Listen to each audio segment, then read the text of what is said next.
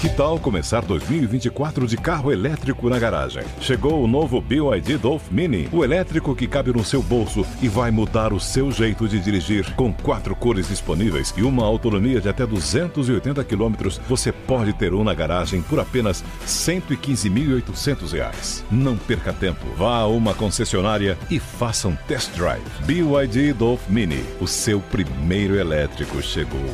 No trânsito, escolha a vida. Mais 80 afiliadas em todo o país. Você também pode ouvir a Jovem Pan no seu smartphone ou tablet, através do aplicativo para iOS, Android e Windows Phone. Ou pelo portal jovempan.com.br. Jovem Pan, a rádio do Brasil. Jovem Pan.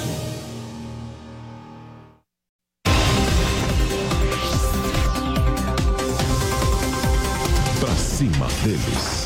Jovem Pan. Olá, seja muito bem-vindo. Uma ótima tarde para você. Começa agora mais uma edição do Pra Cima deles, nosso encontro semanal, todas as sextas-feiras, às 16 horas. A Jovem Pan reúne seu time de comentaristas, também traz convidados para repassar os principais assuntos da semana. Nós estamos ao vivo para toda a rede Jovem Pan News, a força do streaming, também nas demais redes sociais. Você pode participar usando a hashtag pra cima deles, a hashtag da nossa sexta-feira. Estou acompanhando tudo que vocês estão colocando no Twitter e aí eu repasso aqui as perguntas para o nosso debate. Quem participa do programa de hoje, desde já eu agradeço a gentileza de mais uma vez estar aqui nos novos estúdios da Jovem Pan, é o ministro do Meio Ambiente, Ricardo Salles. Ministro, seja muito bem-vindo, muito obrigado. Imagina, obrigado pelo convite.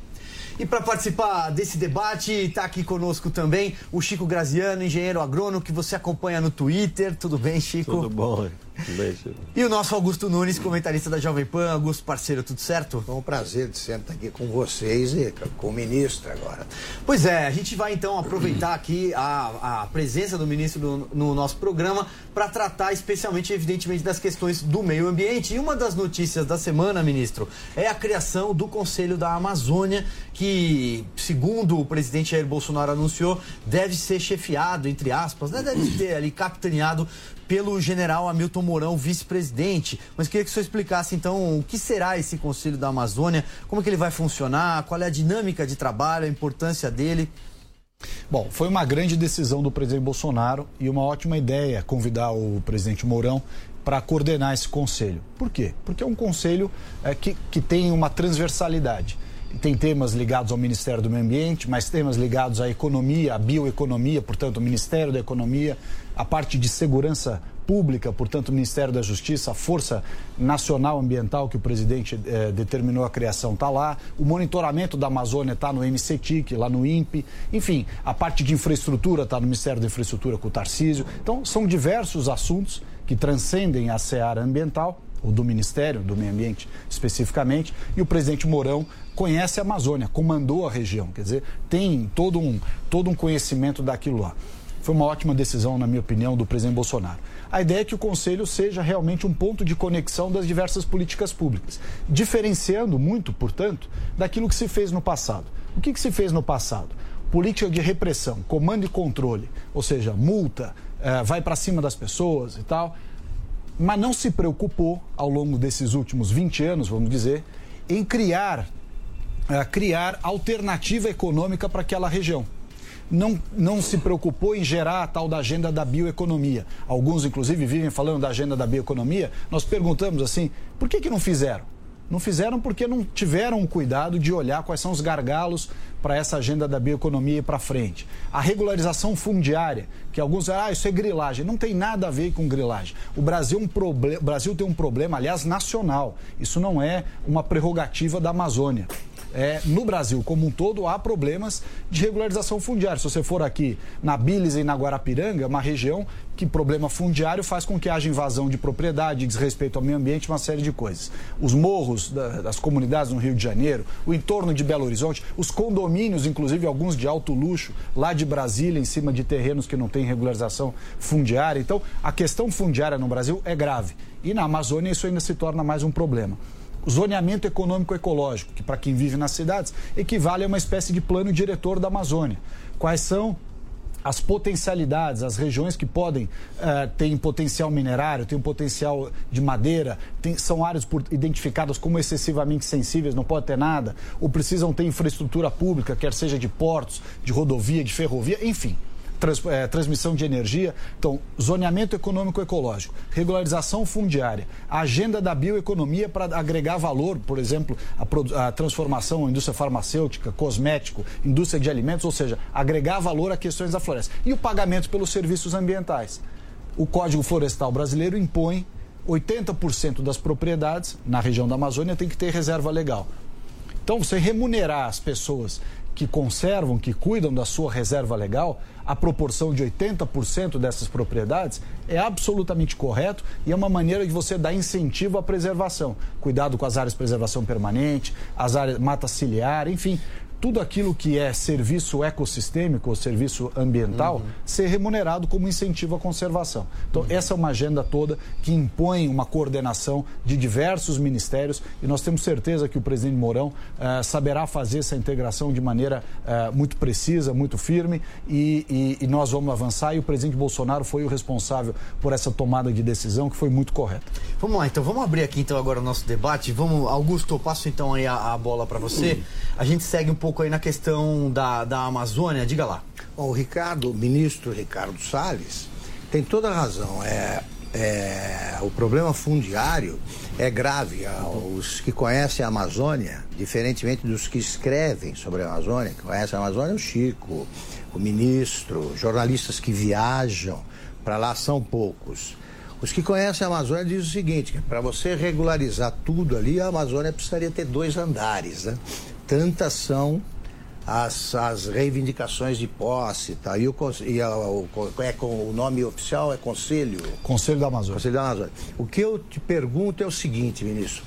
É, todo mundo aqui conhece a frase, né? Que o camelo é um cavalo desenhado por uma comissão, ou um conselho, ou um, um grupo desse tipo. O que é que vocês vão fazer para que só participe é, desse conselho gente que entende, quem vai fazer parte. Porque o general Mourão, é, eu conheci como general comandante daquele batalhão de São Gabriel da Cachoeira. Ele é especialista em Amazônia, ele conhece tudo da Amazônia. É o nome perfeito para presidir. Eu queria eu, saber dos outros que, é. integrantes. Eu acho que o presidente, como colocado bem, o presidente Mourão vai fazer um grande trabalho porque conhece a região, conhece, conhece a fundo e, e tem capacidade de gestão sobre esses temas.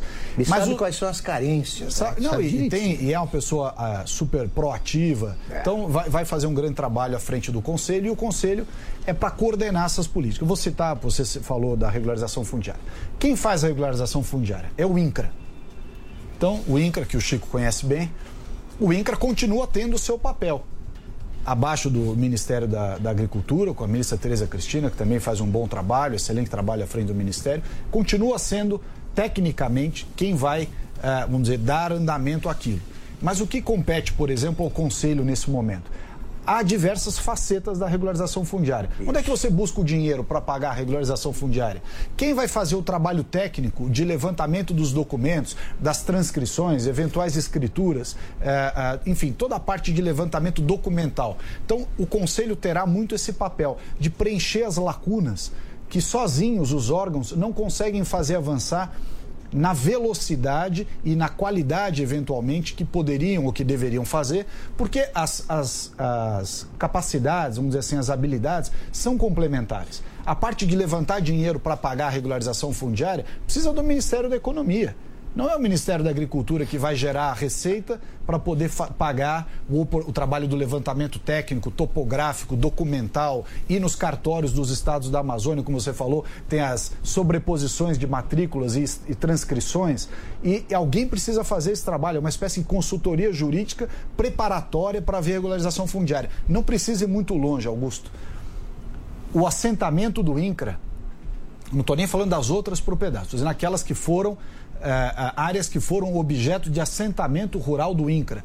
São 60 milhões de hectares que precisam de titulação. Quer dizer, o Estado assentou uma família, mas não deu o título. para essa pessoa. Não deu o título, quer dizer, a pessoa está lá, mas ela não tem o título de propriedade. Então ela está ocupando uma área, mas ela não tem direito de propriedade sobre ela. Quem não tem direito de propriedade também não tem obrigações, porque fala, a área não é minha. Então esse é o grande dilema da regularização fundiária. Se você não sabe quem é a pessoa que está lá, o CPF do ocupante, você não tem como responsabilizá-lo. E, por outro lado, também não tem como financiá-lo, porque ele não consegue tomar empréstimo no Banco do Brasil, onde quer que seja, para financiar suas atividades. Então, é um círculo vicioso.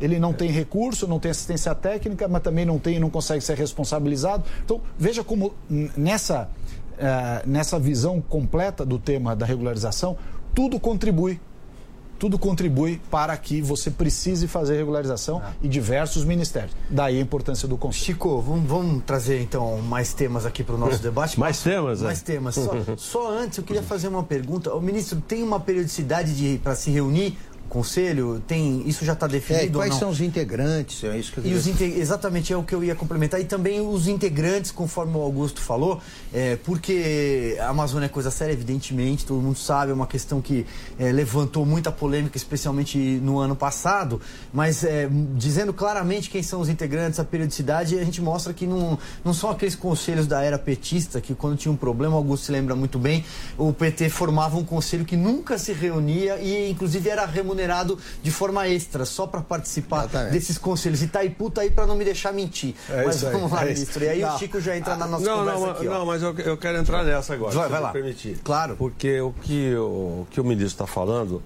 é, ele está tá chamando a atenção, e isso é que é um dos grandes problemas, é que a reforma agrária que foi feita na Amazônia está misturado nesse assunto da preservação, etc. Né? E muita gente nunca se apercebeu disso. É, os números eu vou arredondar, obviamente, mas 60% do, da reforma agrária do Brasil foi feita dentro da Amazônia. Então, é, foi uma, uma irresponsabilidade, inclusive, foi botando gente lá na floresta. Eles mataram absolutamente tudo, mataram tudo que tem de bicho, com espingarda, etc. E qual é o problema mais sério hoje, além da regularização, ministro? É que aqueles que receberam as terras do INCRA não estão mais lá. É, aquilo ali, existe uma concentração dentro dos assentamentos que tudo, tudo quanto é açougueiro, é, comerciante da cidade, foi pegando um lote daqui, outro lote dali, eles dominam os assentamentos, os sem terra, vamos dizer assim, originais, que deveriam e poderiam ter sido protegidos pelo poder público, esses aí saíram de lá, venderam sua terra, foram para outra. Então, existe um problema gravíssimo que esta, esta, esta conselho, essa comissão, é, precisa resolver, com conselho ou sem conselho, que é como botar ordem nesses assentamentos de reforma agrária. Né? É. Não, é isso mesmo. Bom, primeiro a questão do conselho propriamente dito. Na era Bolsonaro, os conselhos é, funcionam. Esse conselho especial é não remunerado, vai se utilizar da estrutura que já existe, que já pertence à vice-presidência da República, é, ou seja, é a estrutura que já atende o presidente Mourão, que vai assessorá-lo na condução do conselho. A periodicidade com a qual o Conselho se reunirá, quem vai compor, está sendo desenhado por essa equipe para ser proposta ao presidente Bolsonaro e, com isso, é, estabelecer qual é o padrão de funcionamento. Mas é importante realmente, Chico, o que você falou. São é... quantos integrantes? Nós ainda não sabemos quais. devem tá. ser os ministérios, Augusto. Tá que ligados, uh, ligados ao tema. Então você tá. tem agricultura, uh, meio ambiente, segurança pública, né, Ministério da Justiça, infraestrutura, ciência e tecnologia, enfim, aqueles ministérios que têm desenvolvimento regional, são os ministérios que têm presença uh, importante na Amazônia, presença Ou seja, não vem gente de fora para fazer parte desse conselho. Pode até ser que haja uma, uma possibilidade de serem convidados pessoas de fora, às vezes convida é bom. só de vez em quando. É, você convida para discutir um tema, a pessoa não precisa ficar. Aliás, isso é uma outra coisa nos conselhos interessante, o Chico que conhece bem. Os conselhos não precisam ter sempre esses convidados de fora, é, sempre as mesmas pessoas. Exato. Porque quando o conselho estiver tratando do tema regularização fundiária, em especial, você convida alguém que é especialista nesse assunto. Certo. Quando o tema for bioeconomia, já são é um outro convidado, é uma outra pessoa de fora que agrega mais valor. Quando o tema for monitoramento, outro convidado. Alguns podem ficar mais tempo, mas não tem necessidade você criar esses mega conselhos, que são muito mais para fazer charme, para fazer tipo, para a pessoa é. pôr no currículo propriamente dito, do que para gerar resultado. Então, agora, na questão da regularização fundiária, que não é minha especialidade, mas o fato é que está é, tá claro que nós precisamos atribuir responsabilidades, atribuir titulação às os módulos rurais, né, o, o, assentamento é feito com um módulo rural. O módulo rural na Amazônia, se eu não estou enganado, são 48 hectares. Então, 48 hectares, a pessoa não produz nada na Amazônia, porque 80% dos 48 hectares é reserva legal. Então, significa dizer que dos 48, ele tem 12 para produzir. Os outros 36 são, é, é, é, são reserva legal. Uhum. Então, quer dizer, é, são 60, perdão, é 60 hectares, 12 ele pode produzir, 48, 48 são reserva legal. Então, quer dizer, de cara, um assentamento. Mas que já foi desmatada também, né? É menos tudo bem, mas vai ter nenhum assentamento que mas não, consegue, é Chico, mas ele não consegue uma licença. É, por não consegue uma licença para produzir, legal, porque como, como ele produz, para ele produzir, ele precisa ter, ter feito o, o desmatamento da área.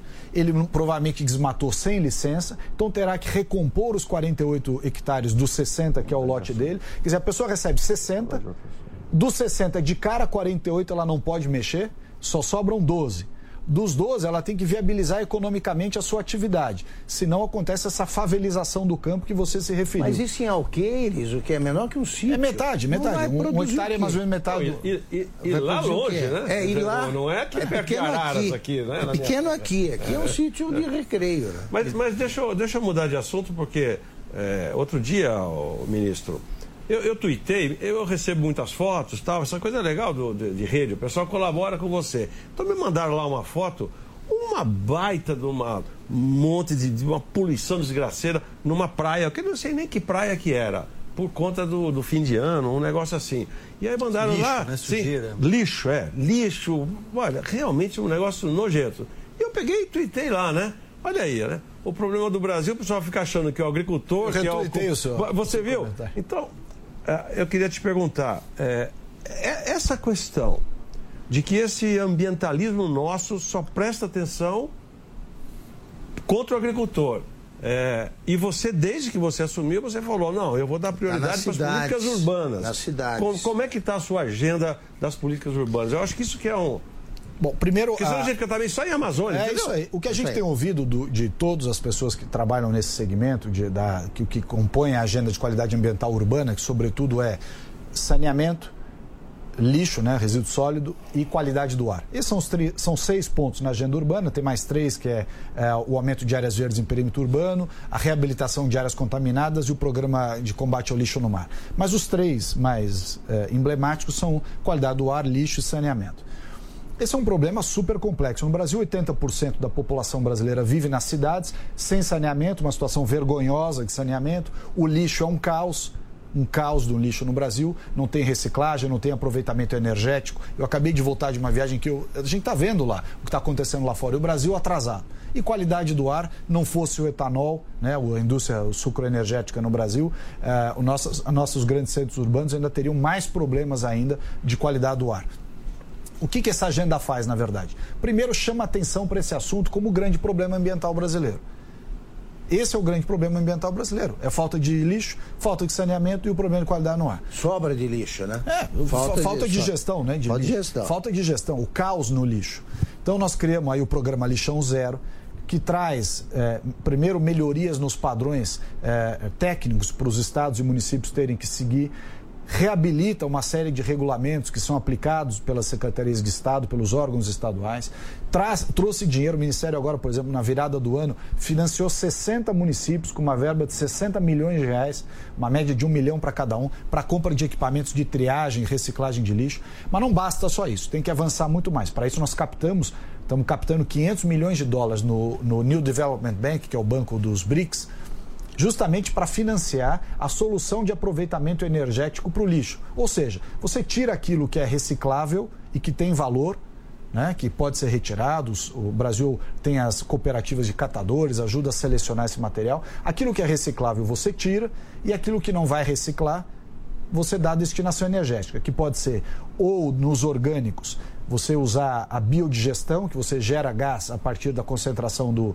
do material orgânico e esse gás queima para gerar energia numa turbina, ou você incinera o lixo como um todo para que ele vire também energia elétrica e com isso você vai acabando com esses lixões. Né? Essa vergonha que a gente tem no Brasil, que é uma coisa assim, é, é parece que nós estamos é. em outro continente. Não, não, é, e, e enterrando riqueza. Enterrando valor, quer dizer, porque. Enterrando mal, jogando no buraco. mal. No fundo é mas, isso. Mas, ministro, já, já não estava na hora. é, porque eu acho que são os municípios, os estados, que tem que fazer a, a maior parte disso. Eu, eu não imagino que seja o governo federal É, que é. vai cuidar de lixo. Ele só precisa na cidade. dar verba, É, exatamente. É, ó, precisa ajudar, precisa fazer precisa fazer aquilo, como o governo federal. Mas não estava na hora de obrigar as empresas que produzem bens e geram lixo a ajudar a resolver o problema, que é a, tal da logística reversa? Não estava na hora. Esse tema, Chico, não foi prioridade para a turma que estava lá na cadeira ambientalista nos últimos 10, 15 anos. Não foi. A Política Nacional de Resíduos Sólidos é de 2010, portanto tem 20 anos, tem, tem 10 anos, perdão, tem 10 anos. Nós estamos em 2020, tem 10 anos. Aí o que, que acontece? Sistema integrado de gestão, sistema eletrônico, para você saber quanto de lixo se produz no Brasil, para onde ele vai, que tipo de lixo é esse. Estava nove anos parado e ninguém fez nada. Nós pegamos isso do zero, fizemos, já entregamos, já está funcionando desde o meio do ano passado. Fizemos em seis meses o que a turma estava esperando nove anos para fazer. Acordos setoriais. Fizemos três acordos setoriais de uma vez. É, não se fazia nenhum. A turma ficava discutindo o sexo dos anjos, já discutindo um monte de bobagem, ao invés de focar no resultado. Então, é, a parte de eletroeletrônicos, problema de lixo eletrônico. O problema é gravíssimo no Brasil. O que, que você faz com o teu computador que você não usa mais, o, o controle do videogame, a calculadora, não sei. Então, Esse fi- descarte, né? O descarte. O descarte é- A logística é- reversa. Tem vários bons exemplos no Brasil. A parte de pneus vai bem, ah, embalagens de defensivos tem o Impev, que até aqui no estado de São Paulo tem ali no Vale do Paraíba a sua, a sua planta de processamento de. Então tem várias iniciativas. Fizemos essa, ah, fizemos, estamos negociando agora o de medicamentos. O que, que você faz com os medicamentos velhos da tua casa? você joga na joga lata do lixo, lixo? é. Vai E pro aterro? Isso é perigosíssimo também, ministro. É importante até a gente deixar esse alerta, é. né, para quem está para quem tá nos assistindo sobre descarte de medicamentos. Muita gente não dá bola, vai lá, mas isso é perigoso. Mas olha como o Brasil é um país de gente irracional. Tem componentes químicos ali. A, a- a- a- demagogia mistura com a ideologia e vira uma discussão irracional muitas vezes. Pega o exemplo do medicamento.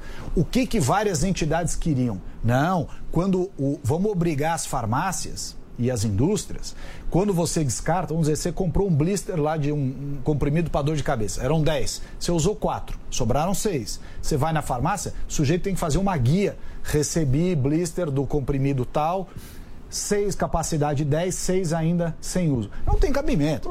O cara não vai fazer outra coisa na vida a não ser preencher guia de devolução de medicamento. Então o que, que você tem que ter? Um container lacrado, burocratizando. você pega o teu medicamento e enfia lá dentro. Isso aí. E você pega todo aquele container e enfia no incinerador. E queima tudo e acabou. Aí vem o sujeito, professor, os especialista e não sei o quê. Não, perigosíssimo, tem que ter a relação de tudo que está sendo devolvido. Mas que- aí o que acontece? Como inventa uma regra que é impossível de ser cumprida, ninguém faz nada. Então o sujeito pega o medicamento, enfia na lata do lixo em casa, aquilo vai para o aterro sanitário, se mistura com a água, vai para os rios. Quer dizer, a pior solução possível. Por quê? Porque querem criar um, um bicho esquisito que não tem cabimento. Isso acontece com os medicamentos, isso acontece com os eletroeletrônicos, isso acontece com vários, embalagem, Pilha. pilha. Nós temos bateria automotiva. Nós fizemos o- acordo agora setorial de logística reversa das baterias automotivas para isso, para isso avançar mais. Estamos fazendo, fizemos agora do eletroeletrônico. Estamos fazendo e negociando esse do- dos medicamentos. Embalagens, que é o tema mais complexo. Por que, que embalagem é tão complexo? Porque tem vidro, tem papelão, tem plástico, tem produtos com maior valor agregado, tem produtos que não valem nada do ponto de vista de reciclagem, de saco de supermercado. Então, tudo isso está dentro do critério embalagens. Embalagens é muito heterogêneo. E no mundo inteiro é um problema embalagens. Então você, o certo, nós vimos isso na Europa. Os países, inclusive, aliás, interessante, viu, Chico, Augusto? A Suécia acabou de inaugurar no meio da cidade, em Estocolmo, parece um- uma grande obra de arte. O que, que é? É uma usina de incineração, de Incineração. lixo para aproveitamento energético.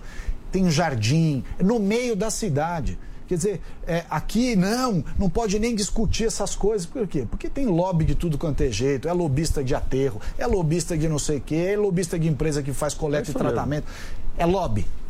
Aqui nós temos que quebrar isso. E esse, que dar- lobby, e esse lobby influencia os ambientalistas que são contra, acham, acham um problema gerar energia a partir de resíduos. Você está certíssimo. E aí não acha um problema, o lixo fica lá boiando na beira do Tá rio. aí, ó. Tá. Aliás, vocês que, são, que entendem mesmo do assunto, para vocês a expressão é normal, mas explica pra gente o que, que é logística reversa.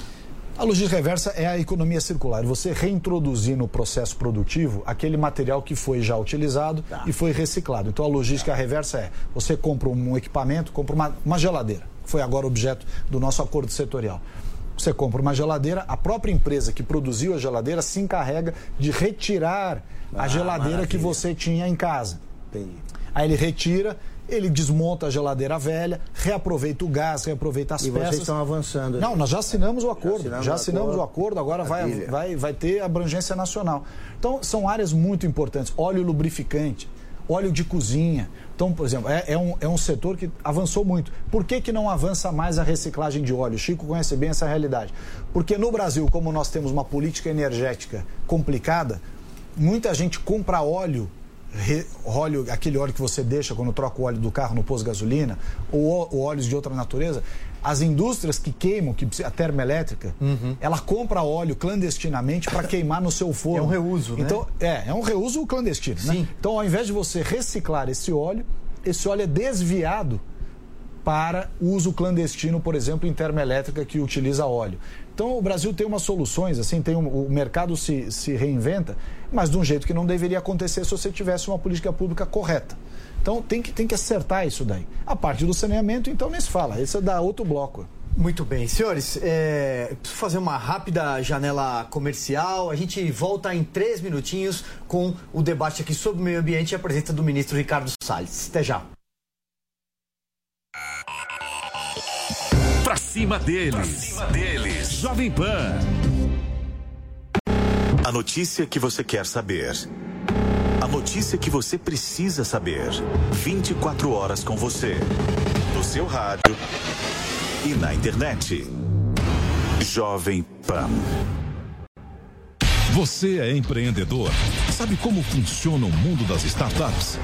A Jovem Pan e a Tabasco Filmes apresentam O Anjo Investidor. Pela primeira vez no Brasil, em jogo, um fundo de investimentos no valor de 5 milhões de reais. João Kepler, eleito o melhor investidor anjo do país por três anos consecutivos, traz 13 startups nesta primeira temporada. Muita emoção, desafio e superação. E é claro, dinheiro. O Anjo Investidor. Assista em youtube.com barra O Anjo Investidor. Você não pode perder. Futebol na Jovem Pan. Um show de informação e opinião. Aqui, a mais vibrante transmissão com a palavra de quem faz o jogo e a emoção da bola rolando. Entre em campo na sintonia do melhor time de esportes do rádio brasileiro.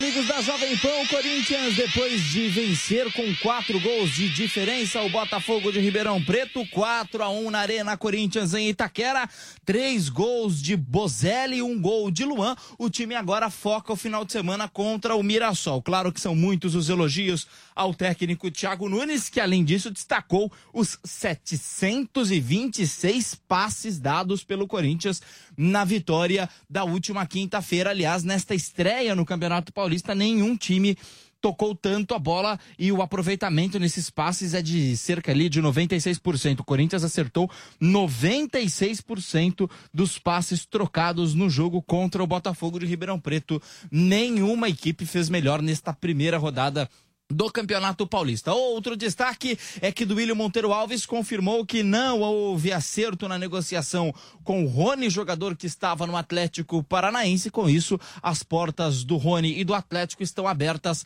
ao Palmeiras. O time agora focará em outro jogador, tentará pelo menos contratar outro atleta, já que duas negociações foram frustradas. A ah, com o Rony, agora no Atlético Paranaense. A negociação deu errada. O Corinthians não conseguiu 6 milhões de euros para comprar 50% dos direitos econômicos do atleta. E a negociação com o Michael do Goiás, que também não deu certo. Portanto, duas negociações que deram erradas para o Corinthians. Agora o time se prepara e enfrenta o Mirassol no final de semana, domingo às 7 horas da noite, fora de casa. Joga no interior paulista. São informações do Corinthians na Jovem Pan. Pra cima deles. Pra cima deles. Jovem Pan.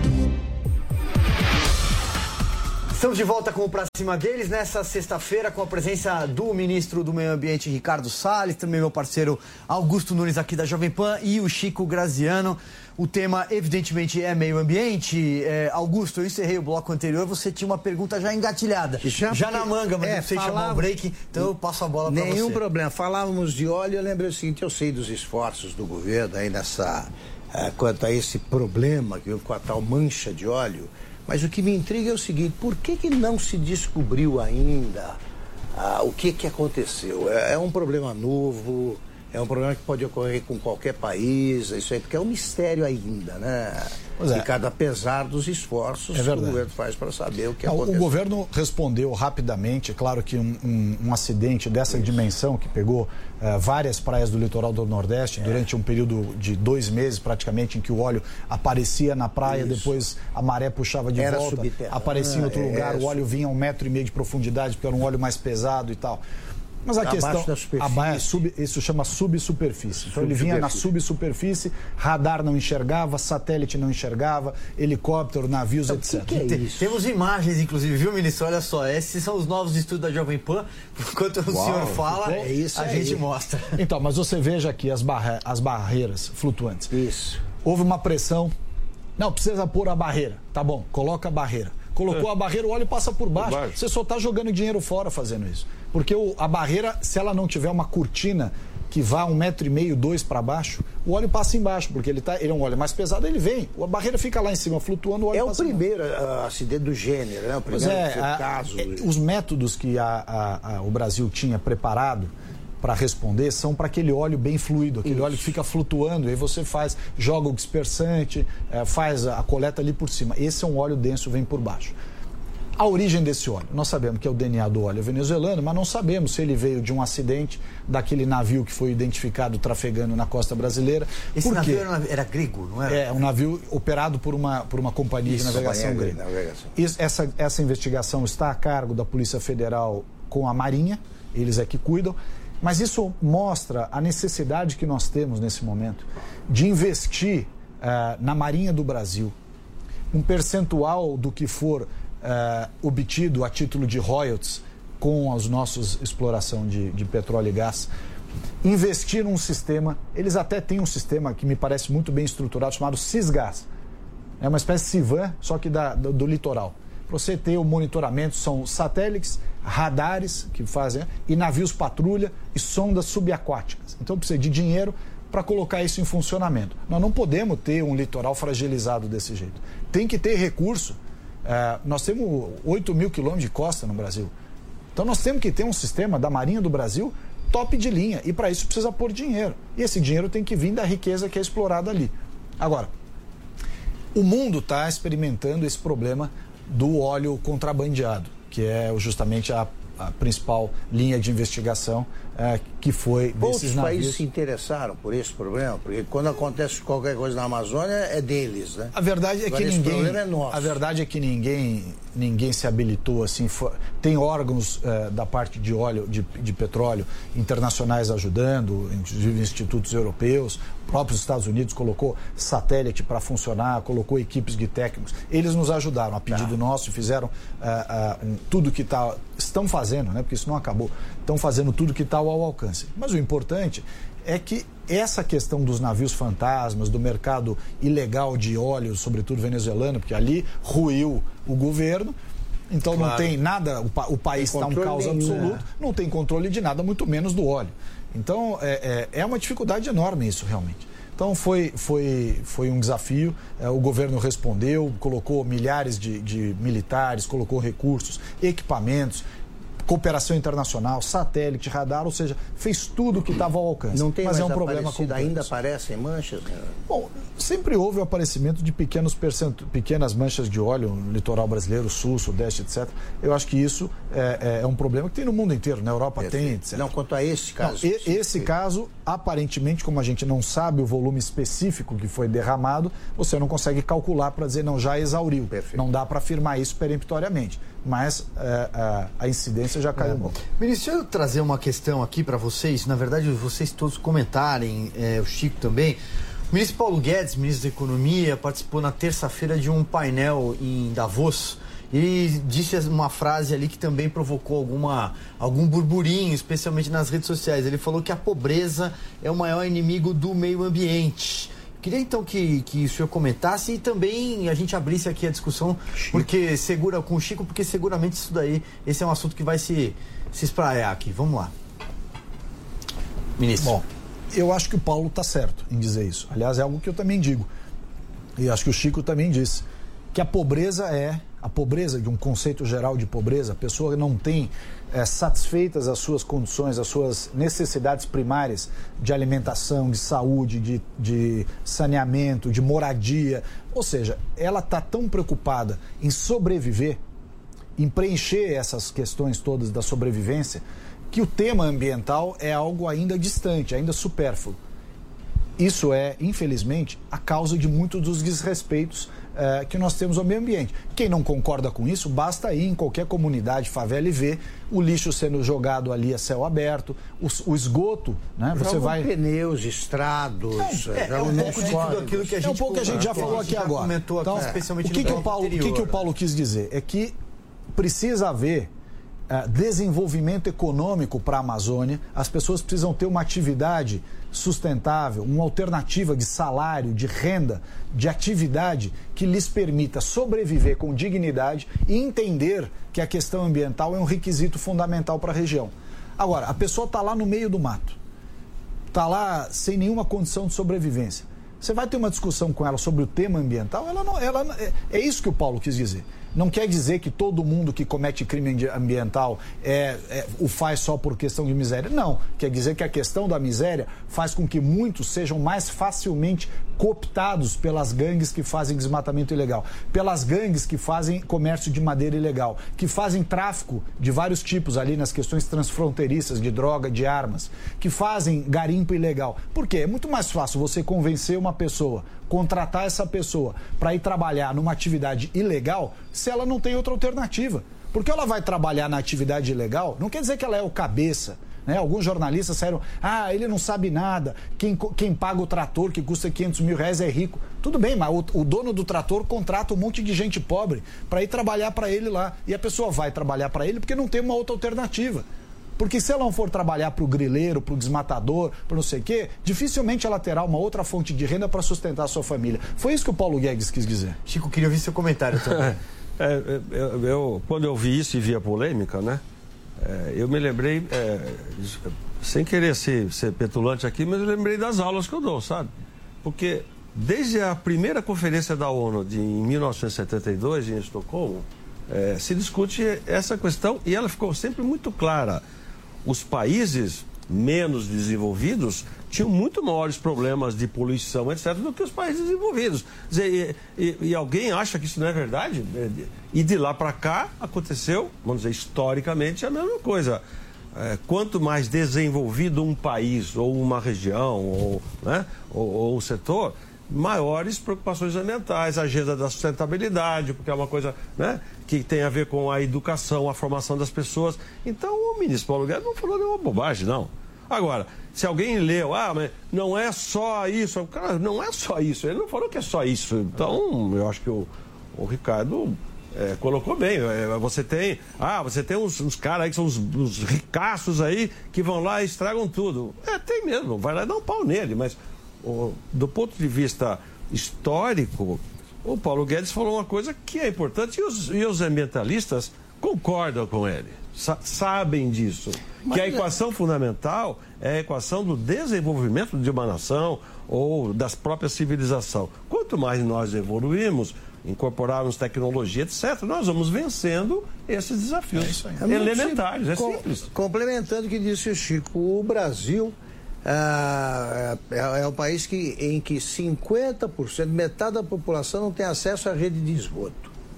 Então, como é que esse cara vai fazer quem, quem não tem acesso à rede de esgoto. Ele mora dentro do esgoto. Ele mora no esgoto. Agora, você vai exigir preocupação com o meio ambiente de gente assim? Não. Agora, e aí eu aproveito para te perguntar. Quando é que o Brasil, porque eu acho que um país não existe como nação enquanto não tem que enquanto não, não permite o acesso à rede de de todo mundo, né? da totalidade da população.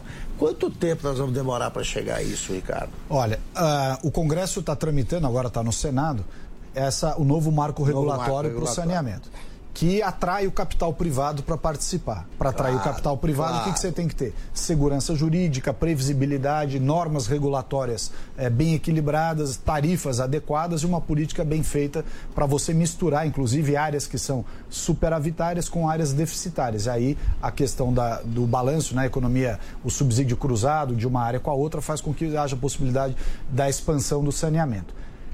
Por que, que não se fez isso hoje? Porque tem um grande corporativismo das autarquias municipais e estaduais que não querem a concorrência de empresa privada, não querem o setor privado participando desse investimento. Então, até hoje, se puseram contra e criaram toda a sorte de, de uh, obstáculos à participação do setor privado. Então, esse marco regulatório que o governo apoia, que o governo tem dado informações, tem dado subsídios, tem participado, inclusive, desse esforço para que ele seja consolidado ele é muito importante para a gente ter o setor privado, acho, dizem, tem números é, diferentes, mas algo em torno de 600 bi de necessidade de investimento. Os estados, os municípios, junto com o governo federal, não tem dinheiro para fazer isso. Então e você olha, precisa da empresa privada. Ricardo, como, como, homem do interior, assim, né, os prefeitos usam a, o órgão municipal que lida com saneamento como banco.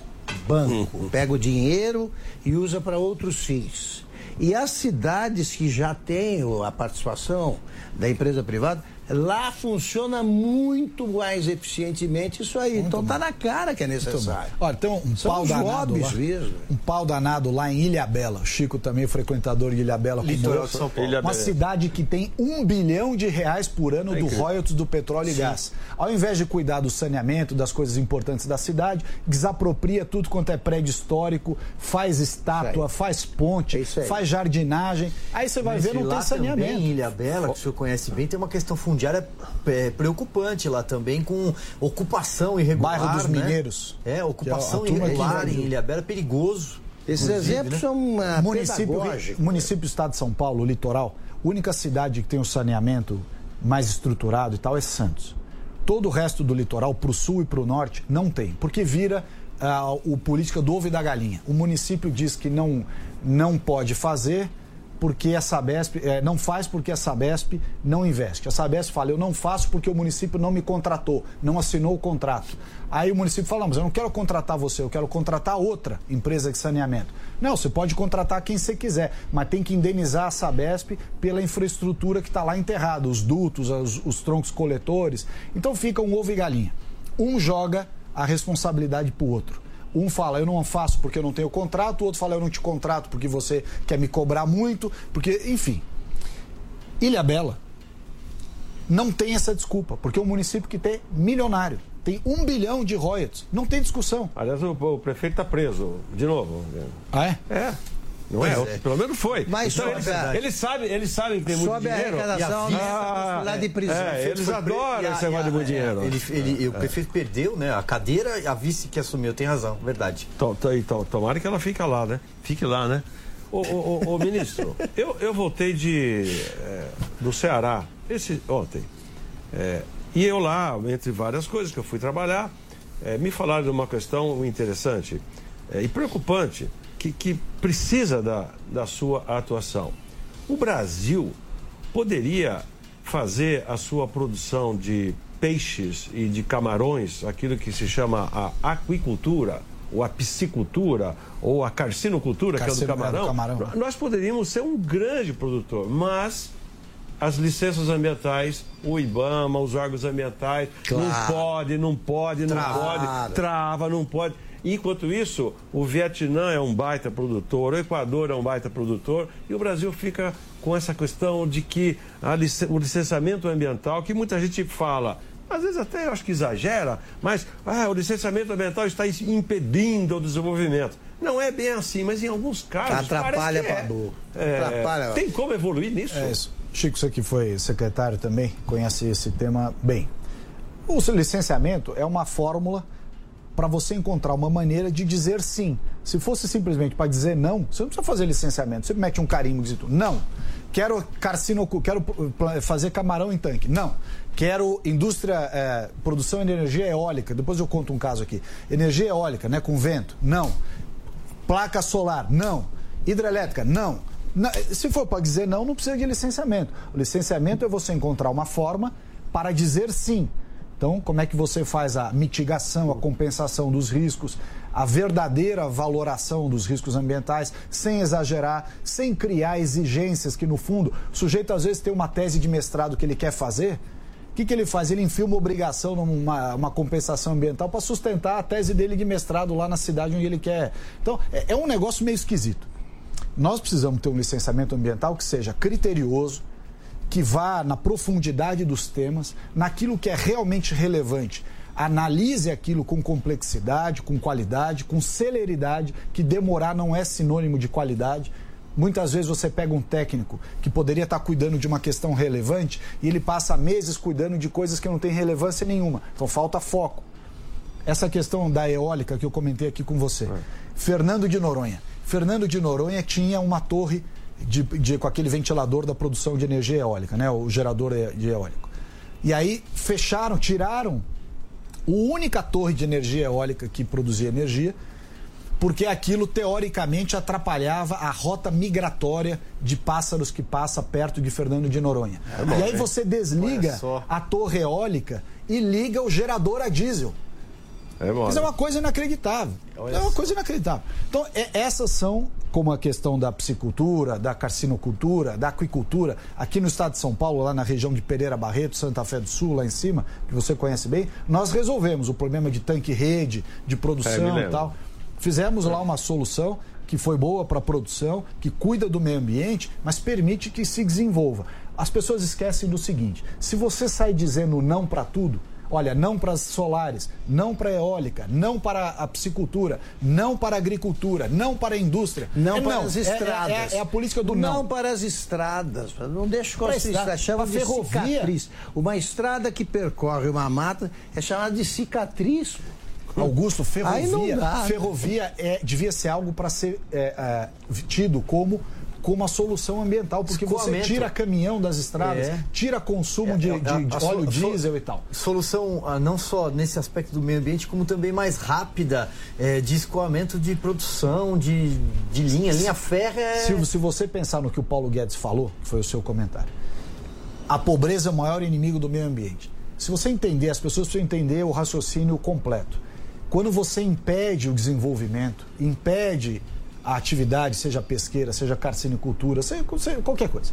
Você impede, não porque é razoável, porque é correto impedir, mas porque você quer impedir. Você acha que tudo é contra o meio ambiente. É quase como uma estratégia que põe todo mundo de volta na caravela, devolve a turma para a Europa, restabelece o Tratado de Tordesilhas e o Brasil vira uma grande unidade de conservação. Então, e sem o... portos. Não, não, sem ninguém. Sem ninguém. Praia, o ser humano litoral, é indesejado. É. O ser humano aqui ele não deve permanecer. Então, volta para a caravela, porque não pode ser nada que emita, né? nem avião, nem navio, a coisa. Você volta para a caravela, Europa de volta e fica aqui numa grande unidade de conservação. Muito bem. Quando você faz isso, você essa mentalidade, você impede o desenvolvimento. Aí a pessoa que poderia ter uma vaga de trabalho e trabalhar de maneira correta num empreendimento, qualquer um desses, infraestrutura, eólica, ele não tem emprego porque não, não deixaram fazer o empreendimento onde ele ia ser funcionário. Como ele não tem emprego, ele vai morar na favela. Vai morar na favela sem saneamento, sem recolhimento do lixo. Então, o dano ambiental da falta de desenvolvimento econômico é infinitamente maior do que a visão de você permitir as atividades econômicas com bom senso, com critério, com uma visão equilibrada de como você faz a análise, eh, inclusive do trade-off, da, da visão do que é o licenciamento ambiental, em que você admite certas questões que são produtivas e estabelece razoavelmente, não adianta onerar demais. Eu ouvi um comentário de uma empresa, uns dois anos atrás, eh, nos jornais, eu ouvi uma, um comentário na televisão o sujeito uma, que estava construindo uma hidrelétrica disse o seguinte: olha, o custo, acho, não sei se é hidrelétrica ou uma PCH lá no Nordeste ou no Norte. Ele disse o seguinte: o custo que estão nos impondo tem que construir creche nas cidades, pavimentar a cidade. E não tem nada a ver com empreendimento. Você está pondo um custo nos empreendimentos, isso tem empreendimento imobiliário, empreendimentos de infraestrutura. Você está colocando contrapartidas no licenciamento que oneram tanto o investimento que chega a casos que a pessoa desiste. E não tem nada a ver, o, licenciamento tem que impor coisas que são para mitigar o, a consequência ambiental daquilo que está sendo autorizado. E não pegar o pretexto do licenciamento ambiental para resolver problemas de é. cidades ou estados ou regiões que não tem Se, nada a ver segundo, com o ambiente. Segundo o professor Godenberg, da USP, famoso, é, ele faz uma crítica muito grande ao a questão da geração de energia elétrica em hidrelétricas, né? Porque os ambientalistas e os órgãos é, anteriores aí é, com tanta restrição ambiental, que não pode, não pode, não pode, as grandes hidrelétricas foram quase que construídas a fio d'água. Exato. Os reservatórios pequenos né? E quando falta um pouco é de água, aí, já é. ameaça a geração. Não, Quer e é dizer, é falta água, que, que tem que fazer? Porque... Ligar a termoelétrica. E, e aí, é, e aí como não tem, você queima óleo a... pesado. Diga, Augusto, diga. Só colocar uma outra questão não, aqui. Não, porque o ministro usou a expressão perfeita. Quer dizer, os ambientalistas que tratam a coisa como se fosse uma seita, né? A preservação ambiental é uma eu igreja. Eu também, eu também, não, mas eu digo... Eu sou mais, é. Não, veja bem, o, seu, o cara cheio, eles calculam assim... Mas a Serra do Mato acabou, tudo bem. Então vamos acabar com todas as cidades que foram construídas para que a Serra é. do Mato é. volte ao seu estado natural. Como é que pode? Não pode ter estrada? É. Tudo que foi construído, então, foi destruição. Eles têm de entender essas coisas, a pessoa para ter emprego precisa se mover. Exatamente. Deixa, Olha, se você deixa calcular a quantidade uma, de emissões... Amarrar uma linha aqui para a claro. gente, ministro, claro. me permite, claro. que é o seguinte, em cima do que o Augusto está colocando, é, a gente, eu citei agora há pouco o Davos, né, o Fórum Econômico Mundial, que evidentemente debate questões ambientais, mas eu queria falar um pouco sobre a questão de, de como o Brasil é, é, visto de fora. O Augusto falava isso um pouco até Perfeito. aqui antes do nosso programa é, começar que nós estamos na era né, da, das Gretas, né, da Greta Thunberg, vai lá o presidente francês Emmanuel Macron também não ajuda em nada, mas enfim, todo mundo no Brasil, o Brasil é desmatador, o Brasil acaba com as suas florestas, a, a Amazônia é do mundo, a Amazônia não é do Brasil e tal. Uh, eu queria. Que feedback, que retorno que o senhor teve, por exemplo, do próprio, do própria equipe que está agora na Europa, passou nessa semana, ainda reverbera desse jeito, ainda tem toda essa potência, eh, essa garotinha que grita aqui no, no painel enquanto a gente está eh, conversando aqui nesse programa, por exemplo. Qual é o que feedback que o senhor teve? Que retorno em relação a essa imagem? O Brasil ainda é o Brasil da motosserra lá fora? Bom, infelizmente, o Silvio, há muita gente brasileira brasileiros que fazem questão de falar mal do Brasil lá fora. ONGs que aqui tiveram a torneira fechada vão gritar lá fora para ver se é, chantageia o governo para restabelecer o fluxo de dinheiro para eles. Muitas. Não estou dizendo que são todas, mas muitas. Muitos parlamentares nossos, brasileiros, foram eleitos aqui, são pagos com o salário do contribuinte brasileiro, vão lá fora falar mal do Brasil no exterior porque o governo Bolsonaro isso, o governo aquilo, está indo lá falar mal do país. Quer dizer, a pessoa não se importa em denegrir o seu próprio país, o seu mercado, as suas coisas. Pra, lá fora, porque interessa, a sua, interessa a sua pauta política, o seu, seu, seu carro político. A mesma coisa, acadêmicos e tal. Tem muita gente que vai lá fora falar mal do Brasil. Eu vi isso na COP, vi isso quando tive que fui à Europa ano passado, fiz o roadshow, estava lá na abertura da ONU em Nova York, na sessão um dia, no dia que a Greta falou, no dia seguinte, é, que foi o presidente Bolsonaro abriu a sessão, muitos brasileiros vão lá fora falar mal do Brasil, quer seja porque faz bem para o seu currículo, para o seu ego, ou porque captam dinheiro lá fora de entidades que financiam os seus quer projetos. Que o governo não dê certo. E quer torce em conta. É. Então. Isso é lamentável. O Brasil, é, infelizmente, está sendo vítima realmente lá fora de muitas injustiças. Você vê a caso das queimadas. Graças às GLO, a atuação do Sim. presidente Bolsonaro, a queimada no, em setembro do ano passado foi a, melhor, a menor nos últimos 20 anos. Ninguém fala nada. A Austrália queimou não sei quantas vezes a área mais que o Brasil, nada. Então, aí vem o, todo ano, ministro. Vem próprio brasileiro, o que é mais, o que é mais absurdo.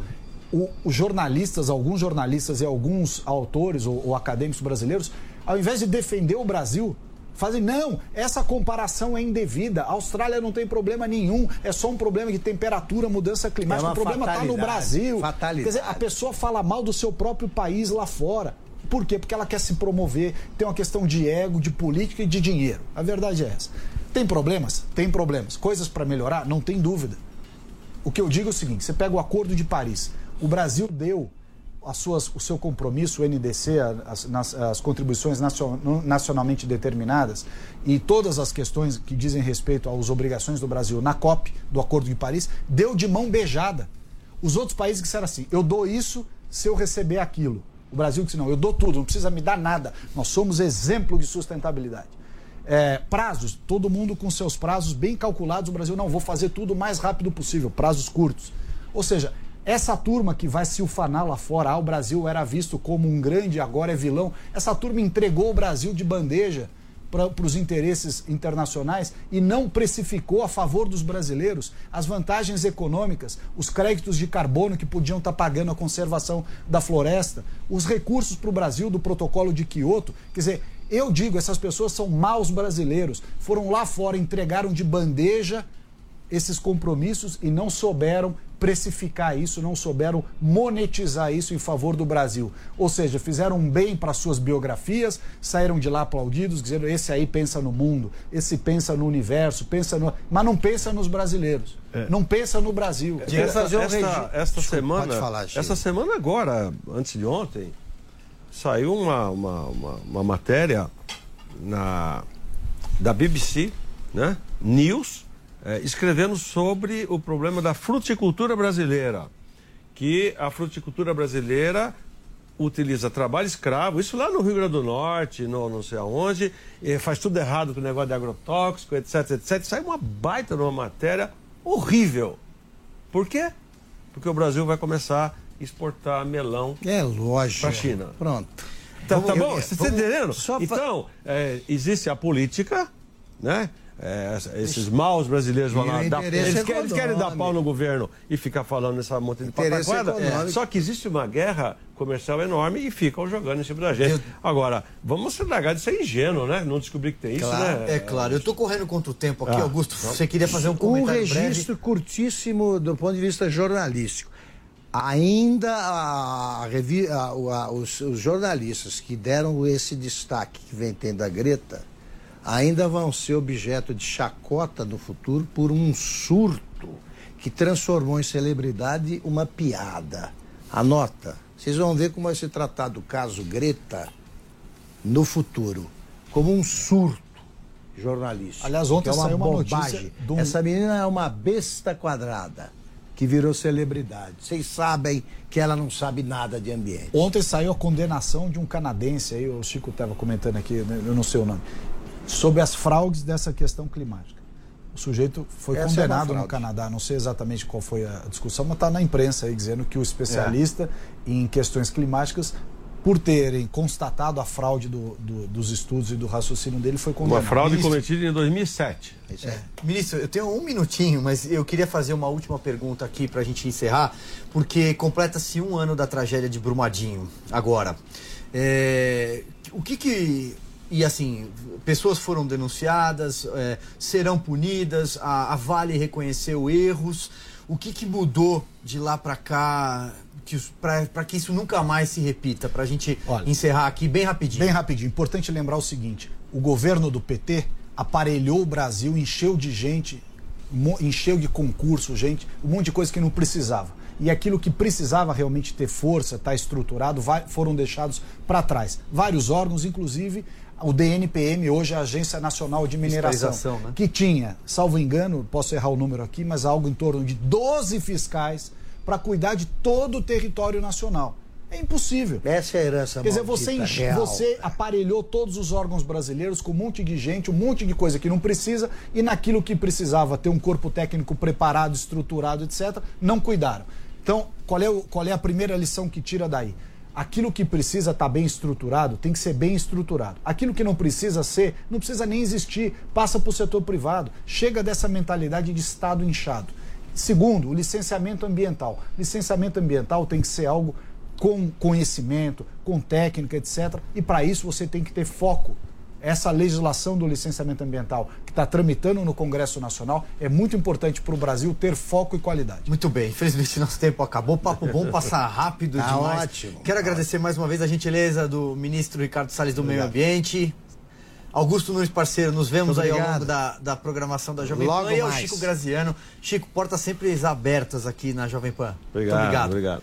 E muito obrigado especialmente a você pela sua companhia, pela sua audiência. Sexta-feira, às 16 horas, pra cima dele está de volta. Até lá.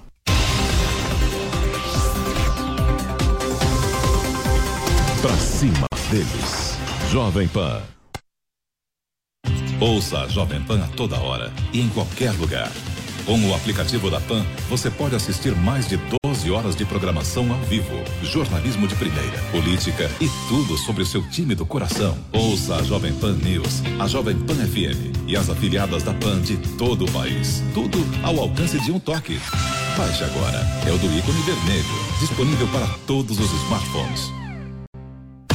Aconteceu? Está aprovado. Votaram sim. Passam pelo microfone Jovem Pan.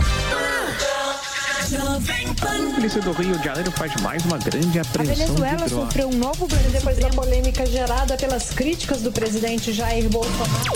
Hoje eu falo de Washington, capital dos Estados Unidos. E a melhor análise, com um time de comentaristas que não deixa passar um detalhe. O governo vem estimulando a concorrência através da. Se o presidente não fosse o pai de Eduardo Bolsonaro, a quebra do sigilo bancário, que muita gente já está comentando. Eu acho que o Brasil fica com essa conversa aí, é, é muita lei e pouca vergonha. Mas escuta, vamos deixar claro aqui. Na Jovem Pan, você ouve e entende a notícia com um time imbatível de comentaristas.